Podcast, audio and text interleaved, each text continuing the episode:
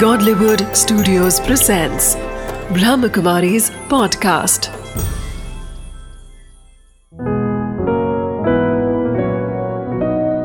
ज़िंदगी बने आसान नमस्ते दोस्तों, ओम शांति। स्वागत है आपका हमारे प्रोग्राम ज़िंदगी बने आसान में। दोस्तों, ज़िंदगी एक फूल की तरह है। कहने के लिए तो वो कुछ पल के लिए ही खिलती है। लेकिन चारों तरफ़ अपनी खुशबू फैला देती है। हमें रियलाइज़ करने की ज़रूरत है कि क्या हम दूसरों को कांटे दे रहे हैं या फूल दे रहे हैं।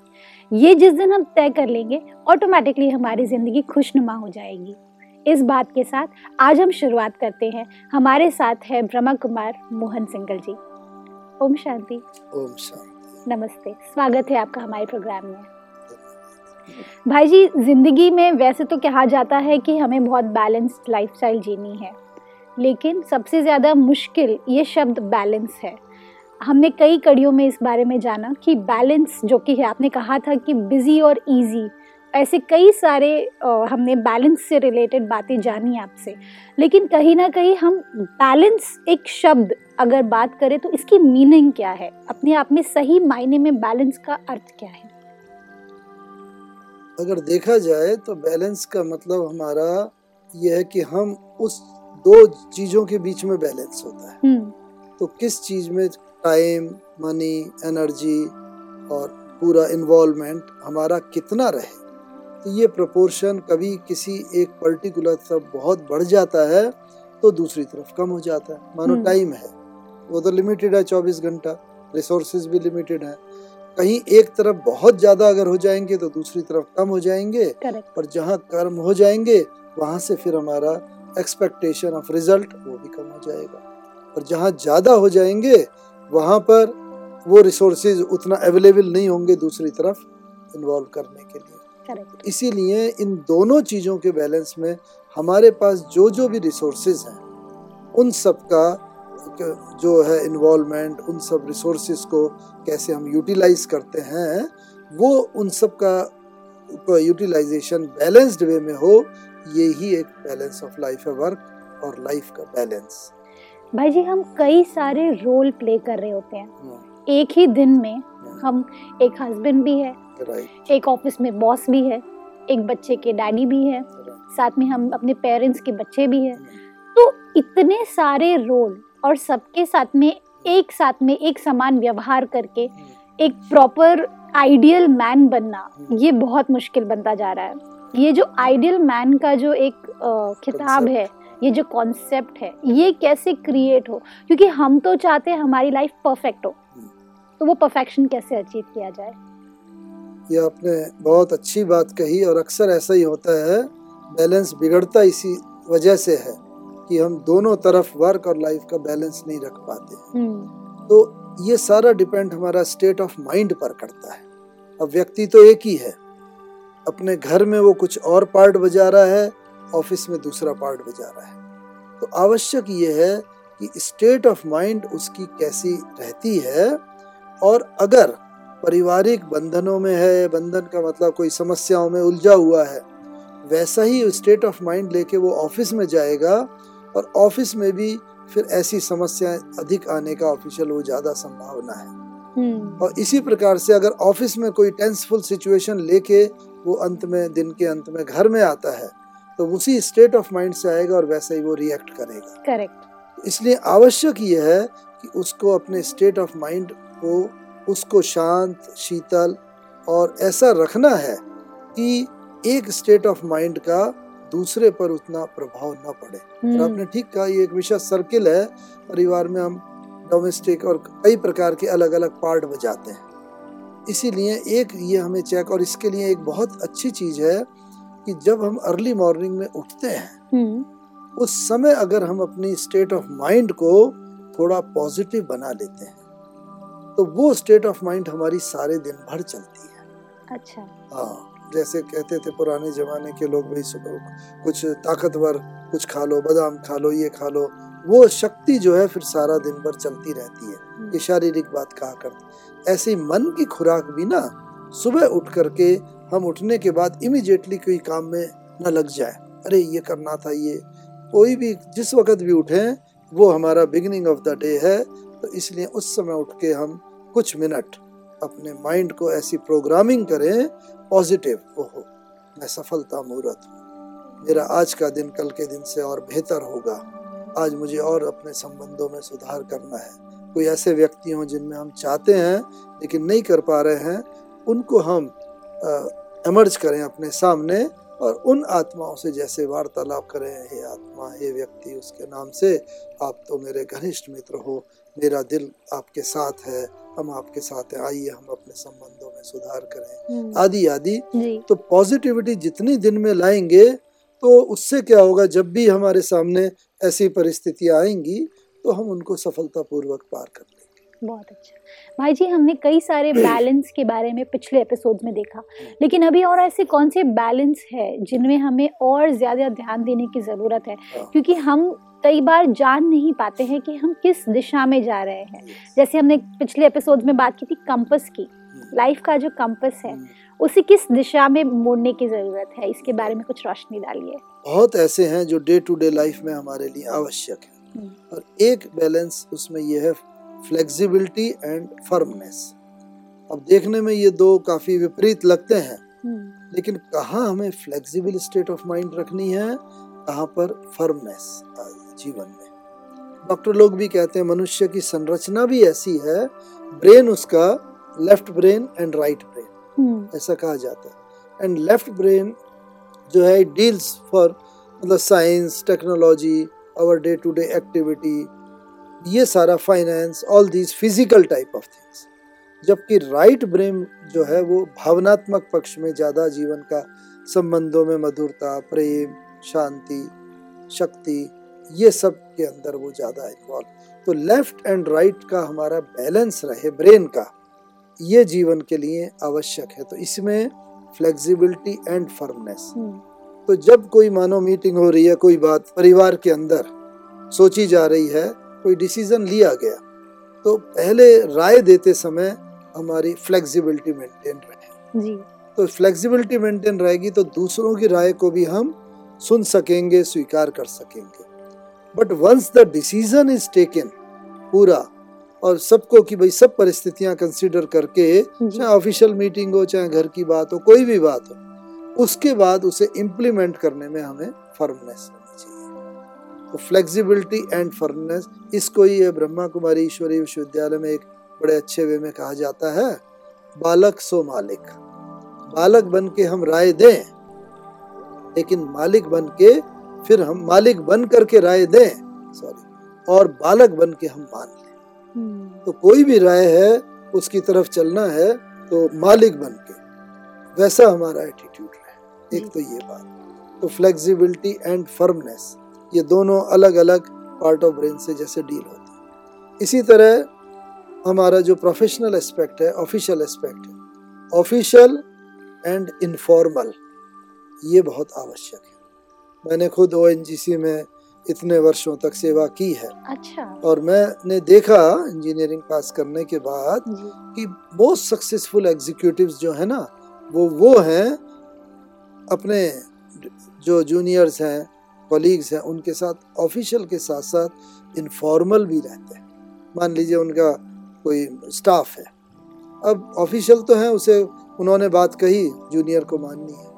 लेकिन अगर इनफॉर्मलिटी होगी किसी के घर में कोई समस्या है कोई बीमार है वो जाना चाहता है मेंटली फिजिकली वो ऑफ़िस में है लेकिन मेंटली वो घर में है हम्म, फैमिली में ड्यू टू सिचुएशन तो उनके आउटकम सही नहीं आएँगे। हाँ तो इसीलिए इनफॉर्मल होके अगर हम उसके साथ वैसा व्यवहार करते हैं पारिवारिक तो ऑफिशियली वो they will give their life to us and मैंने देखा है ऐसे व्यक्ति without expectation of over time और अदर थिंग हमारे लिए number of hours extra devote करते हैं। क्यों?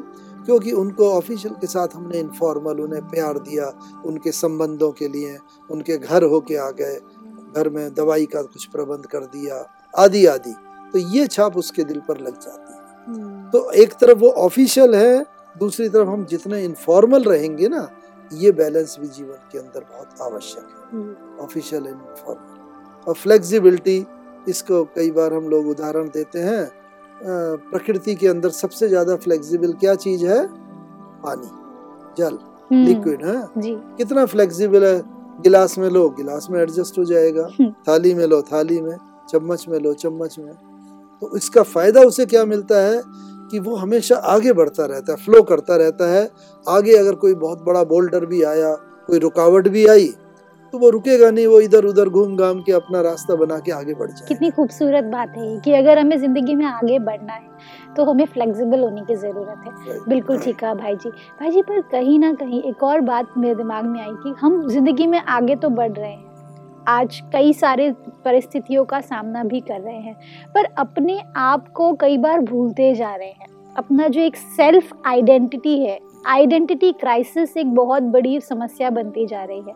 तो इसके बारे में आपकी क्या राय ये आपने बहुत सही बात करी और मुझे एक वो सर्वे याद आ गया एक सर्वे किया गया था कि सारे दिन में मनुष्य कौन से शब्द ज़्यादा यूज़ करता है। हम्म।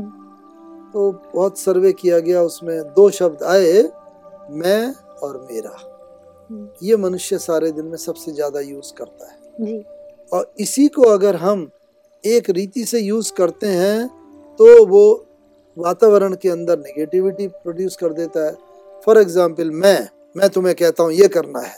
हम अपनी अथॉरिटी को ना बहुत ज़्यादा अप्लाई करें। हम्म, ठीक है सीनियर है उसको मानना है हमारी बात लेकिन वो दिल से स्वीकार नहीं करेगा और जब भी उसे मौका मिलेगा ना वो हमारी अथॉरिटी को जब कर जाएगा। हम्म, तो इसीलिए क्या है कि हम दूसरे को दिल दिल जो है, अपनी पोजीशन की वजह से न जीते बल्कि हम अपनी नम्रता से, अपने प्यार से, अपने स्नेह से दूसरे का अगर दिल जीतेंगे तो वो दिल से काम करेगा हमारे लिए सदाकाल के लिए। तो आवश्यक ये है कि हमारा जैसे ये फ्लेक्सिबिलिटी एंड फर्मनेस का बैलेंस और दूसरा ये आइडेंटिटी क्राइसिस इन शब्दों को जो हम सारे दिन में मैक्सिमम यूज़ करते हैं, इनको थोड़ा करेक्ट प्रोस्पेक्टिव में यूज़ करें।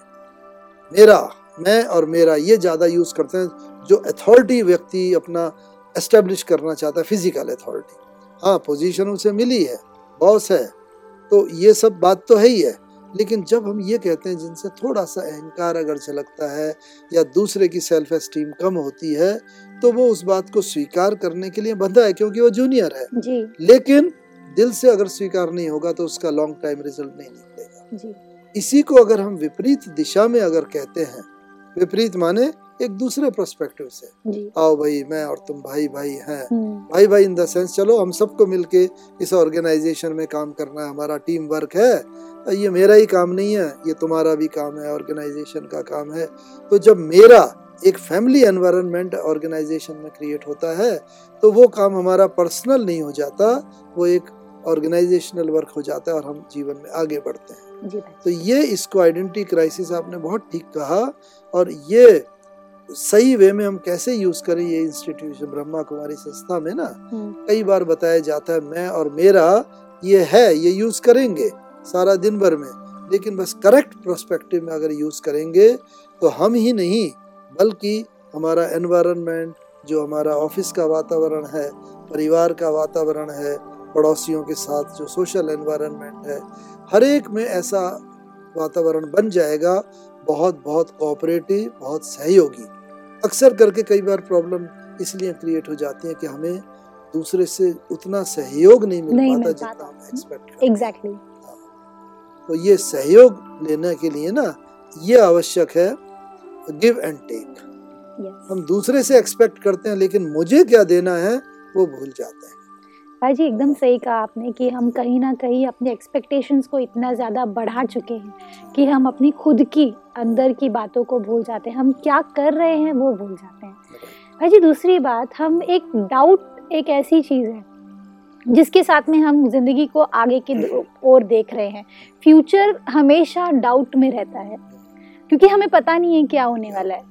तो वो एक डर क्रिएट करता है। हम्म, कई बार एक डाउट क्रिएट करता है। तो ये डाउट से कैसे ओवरकम किया जाए?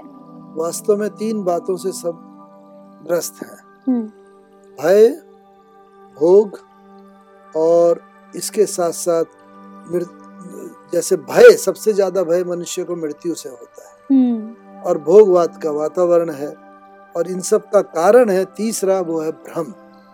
तो भय भोग और भ्रम ये तीन बातों का जहाँ भी मिश्रण हो जाता है उसके कारण ये परिस्थिति का जन्म हो जाता है। तो सबसे पहले भ्रम हम दूसरे के प्रति डाउट इसलिए करते हैं क्योंकि हमारे सामने उसका पास्ट आ जाता है। कभी पास्ट में कोई बात होती है वो हमारे प्रेजेंट के ऊपर हावी हो जाती है और हम वो डिसीज़न लेने के लिए मजबूर हो जाते हैं। तो इसके लिए सबसे बढ़िया यहाँ पर ये बताते हैं इनसे भी बड़ा भ्रम क्यों है? हम अपने को ये शरीर और पोजीशन से एसोसिएट कर लेते हैं।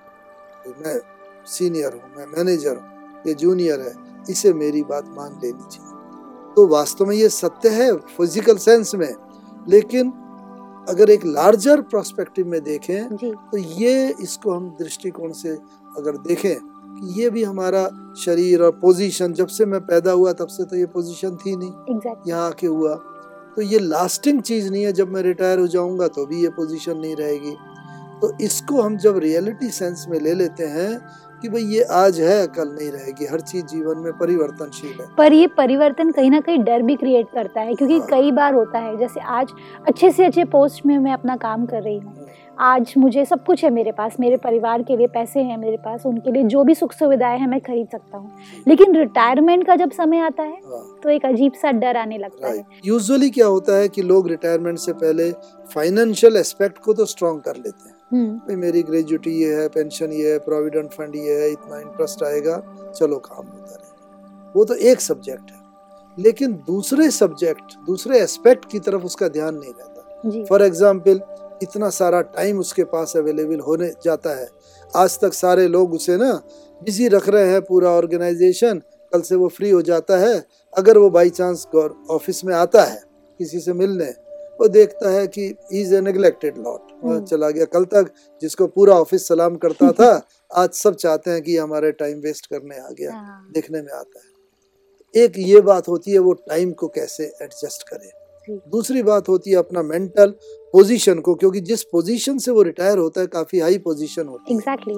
और उसके बाद जब वो आता है इवन उनके जो जूनियर रह चुके होते हैं ना वो उसे उस दृष्टिकोण से नहीं जो कल तक देखते थे दृष्टिकोण बदल जाता है। एक एक सेकंड में कुर्सी जैसे कुर्सी से नीचे हाँ। उतरो तो आपकी वो पोस्ट नहीं आप एक्स बन जाते राइट तो वो एक क्योंकि देखिए आज जैसे आज बात करें हम पॉपुलर लोगों की भी आज एक्टर्स की बात करें आज पॉलिटिशियंस की बात करें आज हम किसी भी बड़े व्यक्ति की बात करें हम्म। तो उनके लिए कुर्सी जब तक रहती है उनको उतना ही रिस्पेक्ट मिला जाता है। लेकिन कई ऐसे एक्टर्स भी आज हमने देखे हैं जो जब अंत समय आता है उनका तो कुछ उनको वो अकेले ही अपना शरीर छोड़ देते हैं।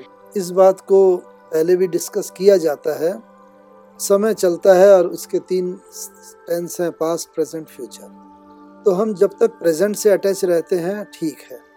लेकिन जब वो पास्ट हो जाता है आज जैसे प्रेजेंट है ये तारीख कल को ये पास्ट हो जाएगी। तो पास्ट से जब हम डिटैच नहीं हो पाते तो ये प्रॉब्लम हो जाती है। रिटायर हम्म। हो गए लेकिन पहली वाली पोजीशन पहली कुर्सी पहली एक्सपेक्टेशन दूसरे सारे लोग मेरी बात मानेंगे सलाम करेंगे आदि आदि उससे हम डिटैच नहीं हो पाए इस कारण से ये प्रॉब्लम आती है।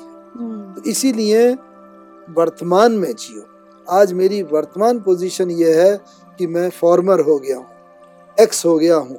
इसीलिए हिंदी में कहते हैं भूतकाल भूत बन गया। भूत से तो सब डरते हैं बिल्कुल। है ना? तो भूतकाल में जो चीज़ चली जाती है उसको हम उससे हम डिटैच हो जाएँ उससे सबक लेके हम जिए वर्तमान में। एक इसका ये आवश्यक है रिटायरमेंट के बाद। तो इसीलिए जैसे हम फाइनेंशियल एडजस्टमेंट की पूरी प्लानिंग कर लेते हैं ऐसे अपने टाइम की पूरी प्लानिंग कर लें। अपने परिवार के अंदर पूरी प्लानिंग मुझे याद आता है कि मैं जिस दिन रिटायर मैंने वॉल्ट्री रिटायरमेंट लिया था। अच्छा। उस समय मेरे दस साल बाकी थे। और हमारे जनरल मैनेजर भी चीफ जनरल मैनेजर वो भी उसी दिन रिटायर हो रहे थे। तो अक्सर दो तीन महीने से ये हम काफ़ी पास आ गए मेंटली क्योंकि एक कॉमन फैक्टर ये था कि पर्टिकुलर डेट को हम दोनों रिटायरमेंट ले रहे हैं। हम्म। तो वो अक्सर अरे सिंगल साहब आपको कुछ ऐसा नहीं होता क्या करे होगा कैसे होगा? मैंने कहा नहीं मुझे तो बड़ा I am waiting for that date कि उस दिन मैं रिटायर हो जाऊँगा तो मेरा इन्वॉल्वमेंट जहाँ मैं चाहता हूँ वहाँ बढ़ जाएगा। कि नहीं मुझे तो बड़ा दिल कई बार डिप्रेशन होता है नींद नहीं आती और ये बात। तो ये बातें उनसे होती थी। इसके लिए आपने जो कोर्स कराया मैंने बताया था तो फिजिकली थियोरेटिकली उन्होंने भी कोर्स किया था प्रिपरेशन फॉर रिटायरमेंट लेकिन मेंटली उसके वो उसे एक्सेप्ट नहीं कर पा रहे थे। अच्छा। क्योंकि इतनी पोजीशन थी हाई पोजीशन थी पूरा रीजन उन्हें मानता था। और इस कारण से वो जब यहाँ आबू आए एक बार और यहाँ सारा देखा समझा उसके बाद उनका जीवन बहुत इजी हो गया। हम पास्ट से थोड़ा डिटैच भी होते चले प्रेजेंट से और फ्यूचर से इन्वॉल्व करते चले। और दूसरी इसके लिए आइडेंटिटी क्राइसिस की जो बात आपने बताई ना हम्म, तो वो आइडेंटिटी हमारी जो अभी तक हम समझ आ रहे थे वो हमारी शरीर से एसोसिएटेड थी पोजीशन पर्क्स प्रेस्टेज पावर ये सारी चीज़ें। लेकिन वो सारी की सारी एक दिन सडनली खत्म हो खत्म हो गई। जिस दिन रिटायर तो उसमें हम यही समझे फिर आत्मा की क्या पावर है प्रेस्टेज है हम उसे सटल की तरफ़ जब कन्वर्ट करते जाते हैं ग्रेजुअली और हर चीज़ की ये आवश्यकता है पहले से हम उसके लिए करें। जिस दिन हम रिटायर होंगे और उस दिन के बाद से हम कोशिश करेंगे उसका उतना लाभ नहीं मिलेगा। लेकिन दो तीन साल पहले से अगर हम उसके प्रति ये अपना अटैचमेंट करते जाते हैं subtle meditation helps in this one तो retirement becomes a source of pleasure खुशी का वो बन जाता है। और जब रिटायर होते हैं बड़ी खुशी के साथ हमारा बॉडी हमारा और हमारे हर एक्टिविटी उस खुशी को रिप्रेजेंट करती है। तो रिटायर सबको होना है, चाहे वैसे बिज़नेस हो, चाहे पावर हो, कुछ भी हो, लेकिन उसके लिए, हर एक चीज़ के लिए पहले से प्रैक्टिस करते चले। तो कुछ ऐसी हॉबीज क्रिएट कर लें तो जो हॉबीज हमें फर्दर जब रिटायर्ड लाइफ होगी और बहुत टाइम होगा, उसमें हम इन्वॉल्व रहेंगे, वो हॉबीज हमें खुशी का रिस्पॉन्ड करती रहे। मनी कमाएँ, वो एक चीज़ है। मनी का प्रबंध कर लेते हैं हम। लेकिन साथ साथ हमारे खुशी का शक्ति का आनंद का हमारे जी हम एक बार हँसी में बोल रहे थे देखो जब मैं पहले ऑफ़िस आता था हम्म, तो मेरे वाइफ भी बहुत ध्यान देती अरे लो पहले खाना खा लो ये कर लो वो कर लो सब टाइम पर। मैं जब रिटायर हो गया कहती है अरे अब तो तुम निठल्ले हो तुम बैठो तुम्हें बाद में नाश्ता मिलेगा पहले हाँ। बेटे को जाने दो।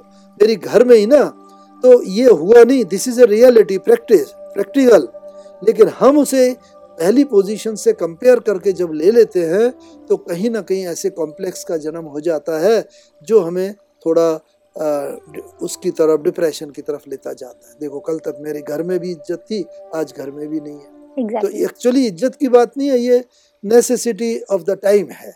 बच्चे पहले जा रहे हैं बच्चा जो अभी वर्क में है उसको टाइमली ऑफ़िस पहुँचना है तो पहले उसकी तरफ़ ध्यान देना ज़रूरी है। पहले वो ऑफ़िस में इन्वॉल्व रहता था अभी घर में अगर आता है घर में अगर किचन में वो अपना जब आता है ये डिब्बा यहाँ नहीं ये ऐसे नहीं। एम होता है हेल्प करने का लेकिन वाइफ कहती है भाई तुम वहीं रहो यहाँ कहाँ कौन सा चीज़ रखनी है? I know better than you exactly हाँ तो इसीलिए इंटरफ्रेंस उसका कहाँ इन्वॉल्वमेंट होना चाहिए दूसरे को ये नहीं लगना चाहिए कि मेरा इंटरफ्रेंस मेरे वर्क में हो रहा है। तो ये प्रिपरेशन फॉर रिटायरमेंट कोर्स में बताई जाती है और बड़ी प्रैक्टिकल बात तो एक फ़िज़िकल एस्पेक्ट एक मेंटल एक रिलेशनशिप एस्पेक्ट एक टाइम एस्पेक्ट अलग अलग ये सारे एस्पेक्ट पर ध्यान दे के अगर हम कार्य करते हैं ना तो रिटायरमेंट जो है एक सोर्स ऑफ़ हैप्पीनेस बन जाता है। न कि एक ऐसा कि जहाँ हमें थोड़ा कुछ खुशी कम का थैंक यू सो मच भाई जी। आपने आज इतनी सारी बातें हमें समझाई, जिसमें सबसे ज़्यादा बेहतरीन बात ये थी कि अगर हम अपने टाइम को टाइम की वैल्यू को समझेंगे तो ऑटोमेटिकली हमारी ज़िंदगी आसान बनती जाएगी। आज जैसा हम सोचेंगे, वैसा ही हम बन जाएँगे। हमारी सोच पर ही हमारे परिस्थितियाँ निर्भर करती हैं। इसी बात के साथ आज हम एंड करते हैं। थैंक यू सो मच भाई जी। थैंक यू सो मच धन्यवाद। कहीं ना कहीं जब हम पानी की तरह जिएँगे, पानी जो कि हर तरफ़ बहता है और बहुत ज़्यादा फ्लेक्सिबल होता है, पर उसे पता है कि किस साँचे में ढलकर किस तरह से अपने आप को फिर से ढाल लेना है। ये हमें जानने की ज़रूरत है कि हम बहते पानी की तरह अगर हम बढ़ते रहेंगे आगे तो ही हमारी ज़िंदगी आगे बढ़ेगी पॉजिटिविटी की तरफ़, वरना हम वहीं के वहीं खड़े रह जाएँगे। इसी बात के साथ आज के एपिसोड को हम एंड करते हैं। कल आपसे फिर मिलेंगे। आपके ही शो, ज़िंदगी बनी आसान में। ओम शांति।